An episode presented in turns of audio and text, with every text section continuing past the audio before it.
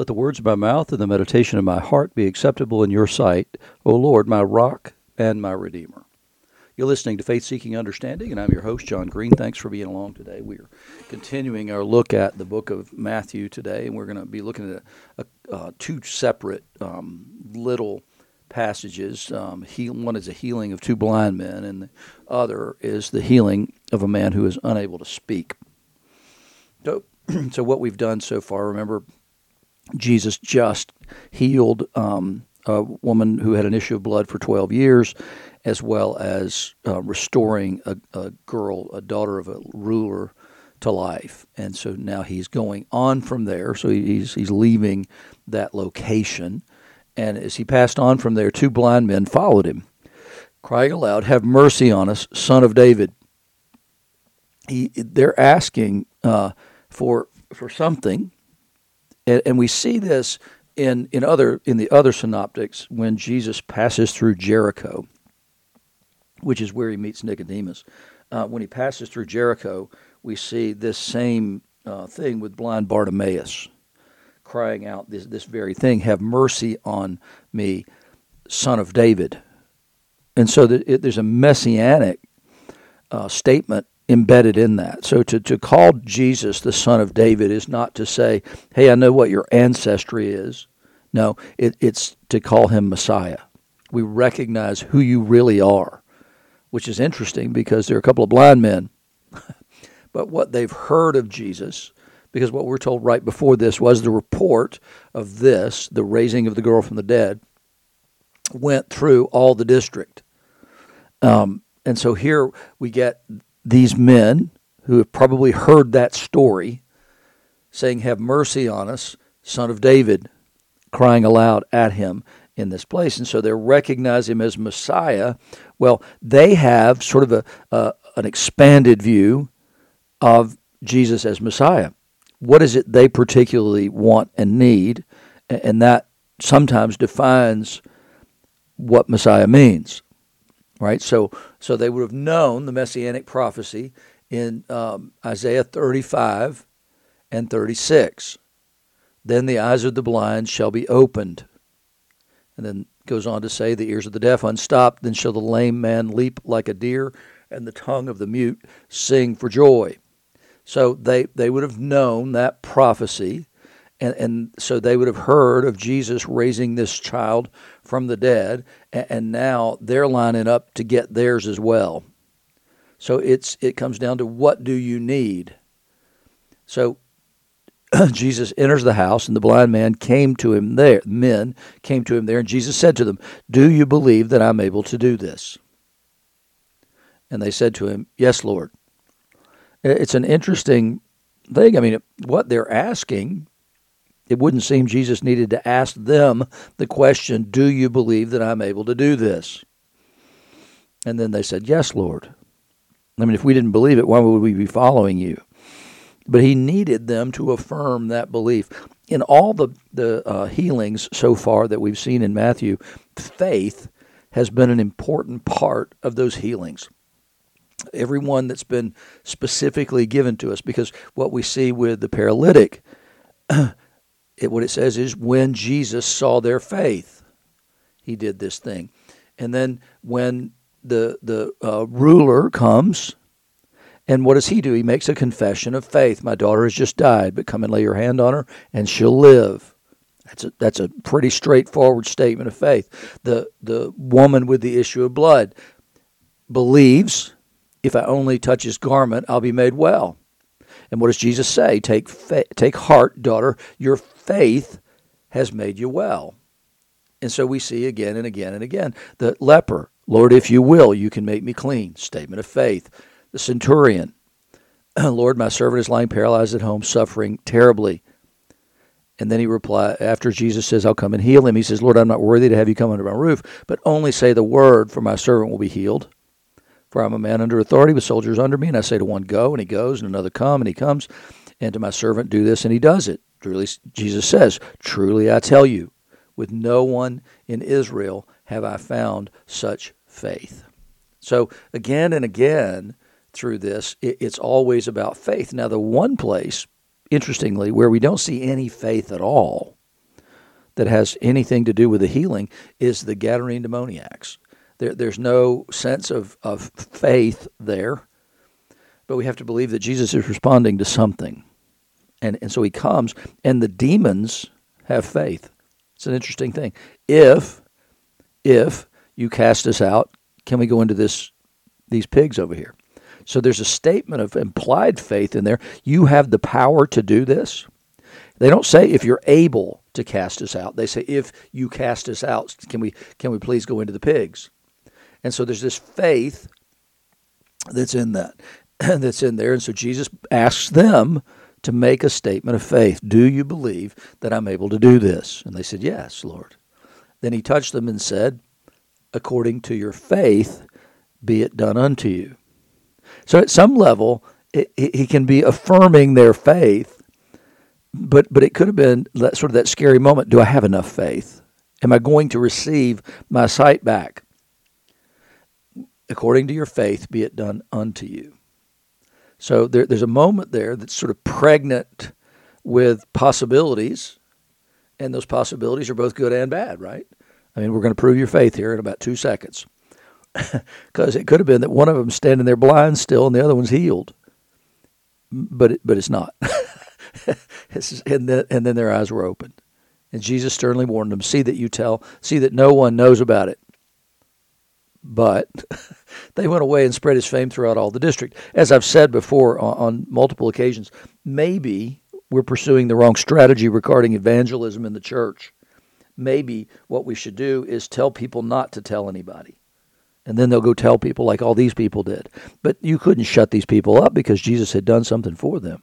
And and to say that see that no one knows about it, at some level it's like, Jesus, we can see now, people are going to notice. I mean, it's so Jesus is telling them not to tell this thing. This is the first time he's done this. He does it more often, and Mark records it more often. It's called the Messianic Secret.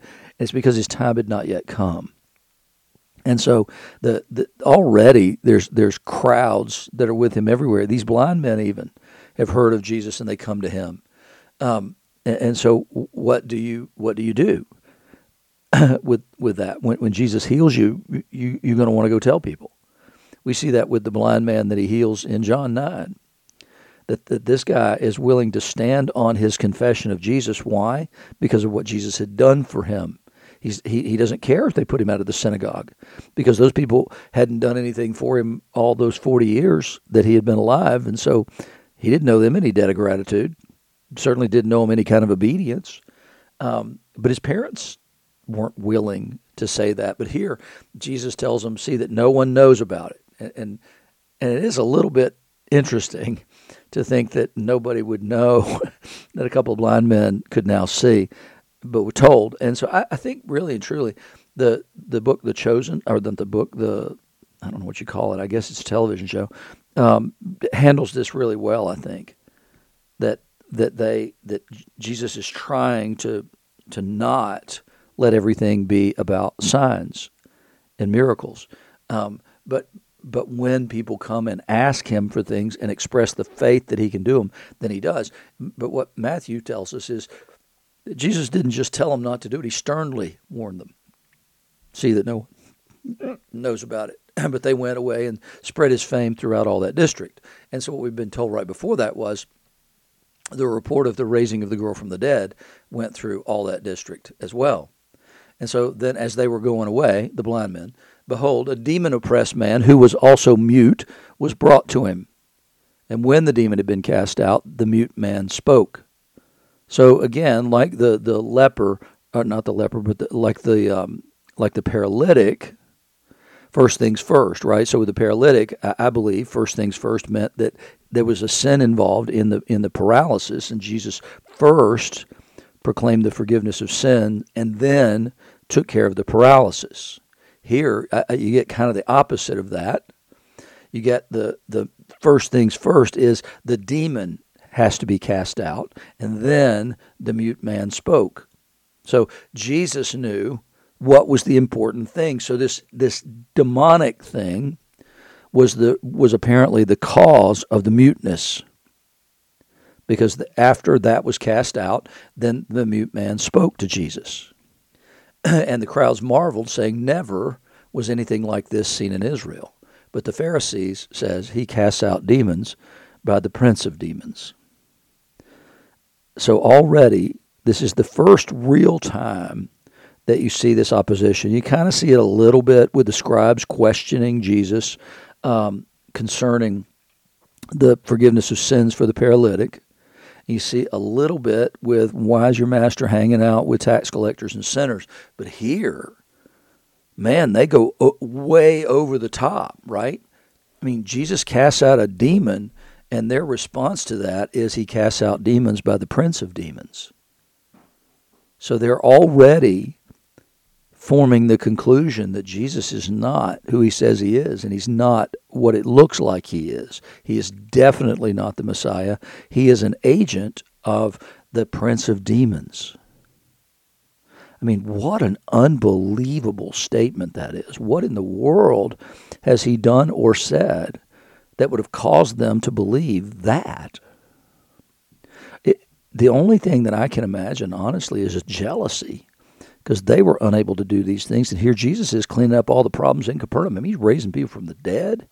He, he healed a woman who had been um, with an issue of blood for a dozen years. He's healed a leper. He's done all this other stuff and now he's just healed two blind men and, and, a mute man is is given the power to speak after demons are cast out of him and their response to that is he casts out demons by the power of demons i mean what a very strange situation that is what an odd conclusion that is to draw so they're already looking at him as the greatest enemy they could possibly have what has he done? What has he done? He's healed a bunch of people. He's raised somebody from the dead. And, in all these cases, he restored them to fellowship. Because these blind guys, they can beg. Um, they're, they're allowed to beg because they have this, this handicap, but they, they, they're also incomplete. Wholeness is important. And so in, in the temple, the wholeness is really important because you you can't bring blind, lame, those kinds of sacrifices, and so there's a there's a belief and a suggestion, that, like you see with the man born blind in John nine, that that there's some sin involved some way or another, and he was born blind. So the question is, was there sin in his parents or is it in him? That he's been born blind. It's the question that the disciples asked Jesus, and then it's also the conclusion the Pharisees bring against him when they say, You were conceived in utter sin. They're not trying to sort out where the sin is, they just know there was sin involved, else he wouldn't have been born blind. And so these people are sort of outcasts. They can be around the temple and all that kind of stuff, but they can't come in and worship because because they're not whole. So Jesus is restoring these people to wholeness. He's restoring them to the community. He's restoring these people to the worship of the temple. And and their opposition is is that he casts out demons by the prince of demons. I mean, he's actually bring, bringing wholeness and growing things. I mean, you can see that certainly in the church today. You can see people who are jealous of other people's um, successes you know, there are legitimate reasons to, to criticize people, and then sometimes it, it goes just, I'm jealous, or I don't like you, or whatever. And so I, I, I try and keep myself away from uh, criticizing pastors and preachers, and, and I tend to believe, unless you've got a history of it, that you have good intentions, you might have just been mistaken that day. But then after a time, you can see a pattern where people are, are preaching a false gospel and and then you can say something about it. But frequently, what you see is just jealousy that arises right from the start whenever something good is going on. Now, uh, that's not to say we should jump on board with everything. I can remember a time, I don't know, maybe 10 years ago, maybe longer than that now.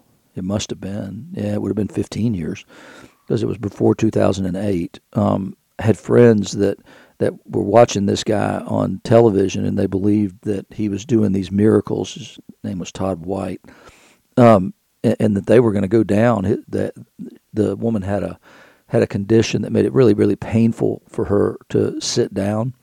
Um, or to do much of anything. She had an entrapped nerve that was causing the problem, and they had been unable to get proper treatment or proper um, surgery for it. And so they were going to go down and see this guy, and, and they suggested that I watch some, and I watched a little bit, and it was like I I just I no I'm going to be kind of skeptical about this. Well, it, it blew up ultimately. It, it it turned out that the claims were way beyond anything that was real, and the guy was not what he what he claimed to be. And we we've seen that again and again. We've seen people get burned in the church by following after uh, false prophets and things like that. But the other side of it is, like I said, we, have got to be careful about that because I've certainly been around ministries that because they were big and growing and all that, there was a lot of jealousy.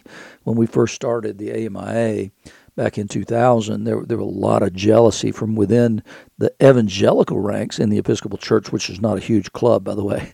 Um, but they were jealous that we had stepped out and done something and then that jealousy just continued to rage on. And I watched it happen in real time in several different occasions. I can remember meetings when um, there would be leaders from the church, um, and then you know press that was affiliated with the Episcopal world, and then we would have these meetings down at Pawleys Island, and and uh, Chuck Murphy was just chairing the meeting, but it became obvious within a very short period of time in the meeting who the real leader was. I mean, there'd be bishops and all kinds of other people there who outranked him in the ecclesial structure.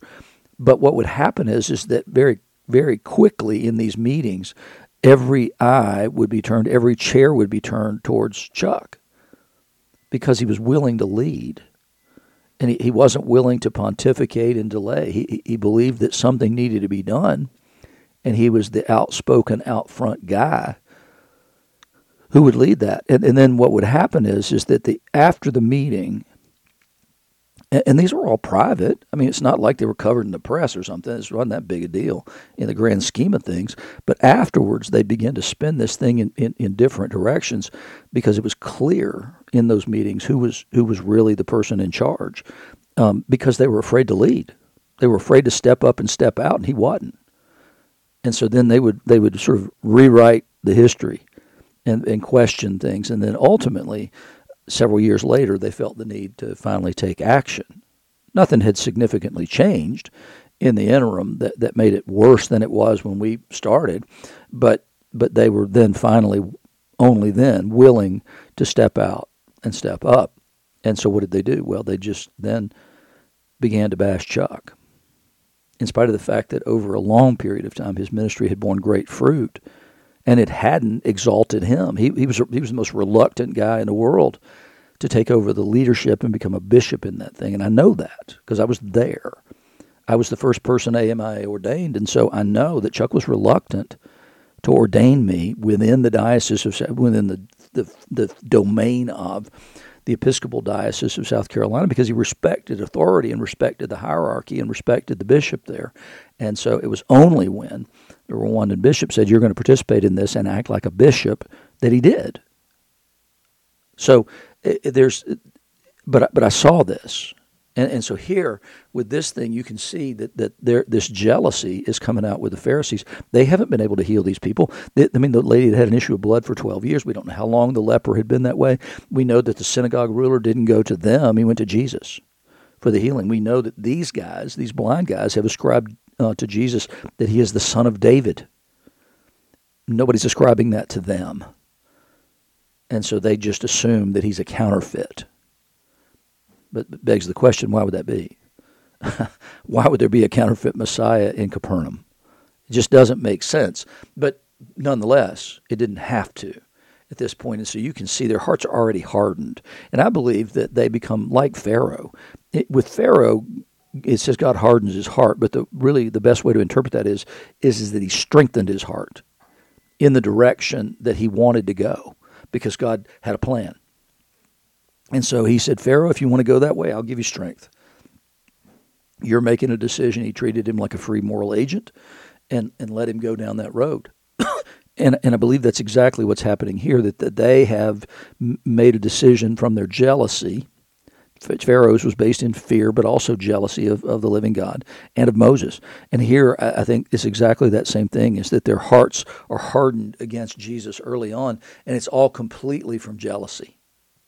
But Matthew is telling us; he gives us these particular examples um, to show us. Sometimes he tells us directly what he's doing, that this is fulfillment of prophecy, and sometimes he just does these things and, and he focuses on specific uh, miracles that Jesus does in order that the Jews would immediately recognize, oh, this is all the stuff Messiah would do. And so he doesn't have to point specifically to these things, but as I've shown you, that comes directly from uh, uh, Isaiah 35 verses 5 and 6. So so here we got Jesus doing the things that Messiah does and now we're finally starting to see only 9 chapters in serious serious opposition from the Pharisees. In the name of the Father and the Son and the Holy Spirit. Amen.